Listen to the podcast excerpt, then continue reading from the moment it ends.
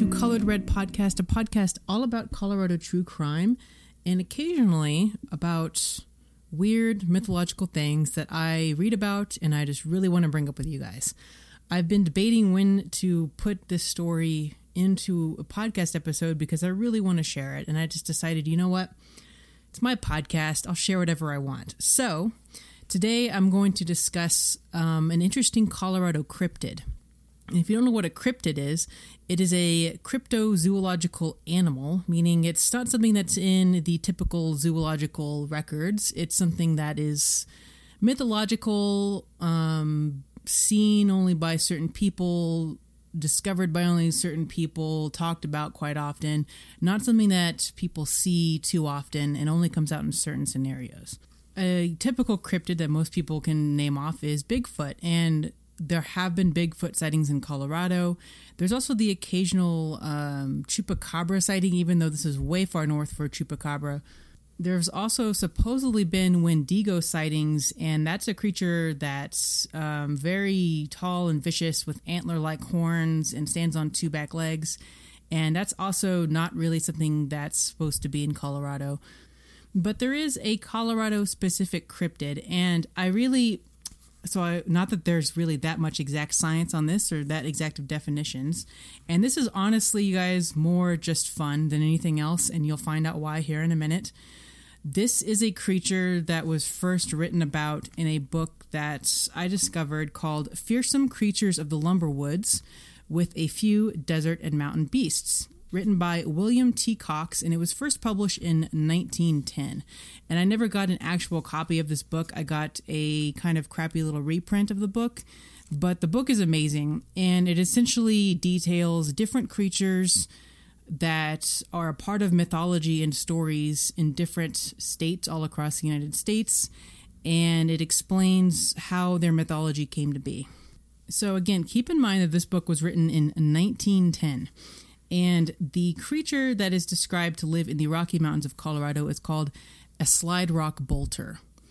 And a slide rock bolter is essentially a whale like creature that attaches its hind fins onto the top of a mountain and it slides down and gulps up people that it sees down below. And descriptions of how big this creature is range from a typical whale size to almost the size of the mountain itself and it generates those rock slide like formations that you see when you go on hikes and things. And it will that's basically its eating zone and it will slide down on those rocks and get you so i'm going to be a little bit lazy today. I'm going to read you the very short exact um, exactly written description of the slide rock bolter that was written in this book fearsome creatures of the lumberwoods in the mountains of colorado where in summer the woods are becoming infested with tourists, much uneasiness has been caused by the presence of the slide rock bolter. This frightful animal lives only in the steepest mountain country where the slopes are greater than 45 degrees. It has an immense head with small eyes and a mouth somewhat on the order of a sculpin, running back beyond its ears. The tail consists of a divided flipper with enormous grab hooks, which it fastens over the crest of the mountain or ridge often remaining there motionless for days at a time, watching the gulch for tourists or any other hapless creature that may enter it. At the right moment, after sighting a tourist, it will lift its tail, thus loosening its hold on the mountain, and with its small eyes riveted on the poor, unfortunate, and drooling thin skid grease from the corners of its mouth, which greatly accelerates its speed, the bolter comes down like a toboggan, scooping in its victim as it goes its own impetus, carrying it up over the next slope, where it again slaps its tail over the ridge and waits. Whole parties of tourists are reported to have been gulped at one swoop by the slide rock bolter, and guides are becoming cautious about taking parties far back into the hills. The animal is a menace not only to tourists, but to the woods as well. Many a draw through spruce covered slopes has been laid low the trees being knocked out by the roots or mowed off as by a skith where the bolter has crashed down through from the peaks above. A forest ranger, whose district includes the rough country between Ophir Peaks and Lizard Head, conceived the bold idea of decoying a slide rock bolter to its own destruction. A dummy tourist was rigged up with a plaid Norfolk jacket, knee breeches, and a guidebook to Colorado. It was then filled full of giant powder and fulminate caps and posted in a conspicuous place where, sure enough, the next day it attracted the attention of a bolter, which had been hanging for days on the slope of Lizard Head.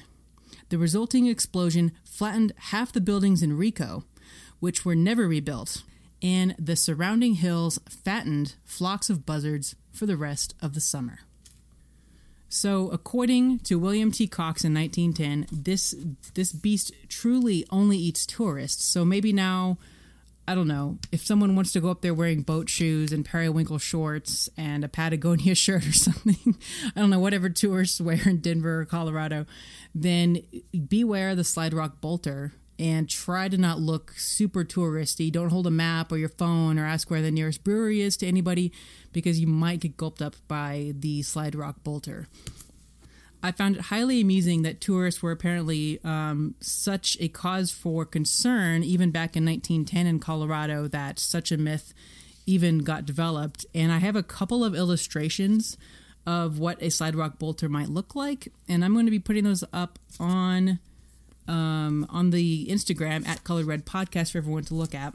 And I found it also pretty interesting that this last line of this description says that the surrounding hills fattened flocks of buzzards for the rest of the summer. And I presume they mean that the meat from the Slide Rock Bolter exploding from this rigged up dummy tourists were just exploded all over the hills and or since it also um, flattened half the buildings in Rico, that this also included the bodies of the people killed by the explosion that they did to catch this slide rock bolter. So I guess I've, you know, just giving you guys some death because that's what you guys come to my podcast for. So that's the slide rock bolter, you guys. And that's the only um, Colorado unique cryptid that apparently just gobbles up tourists. So there you have it if any enterprising artists out there um, want to Google this or see my pictures on um, Instagram and do a pin or a sticker or a patch or something for the podcast,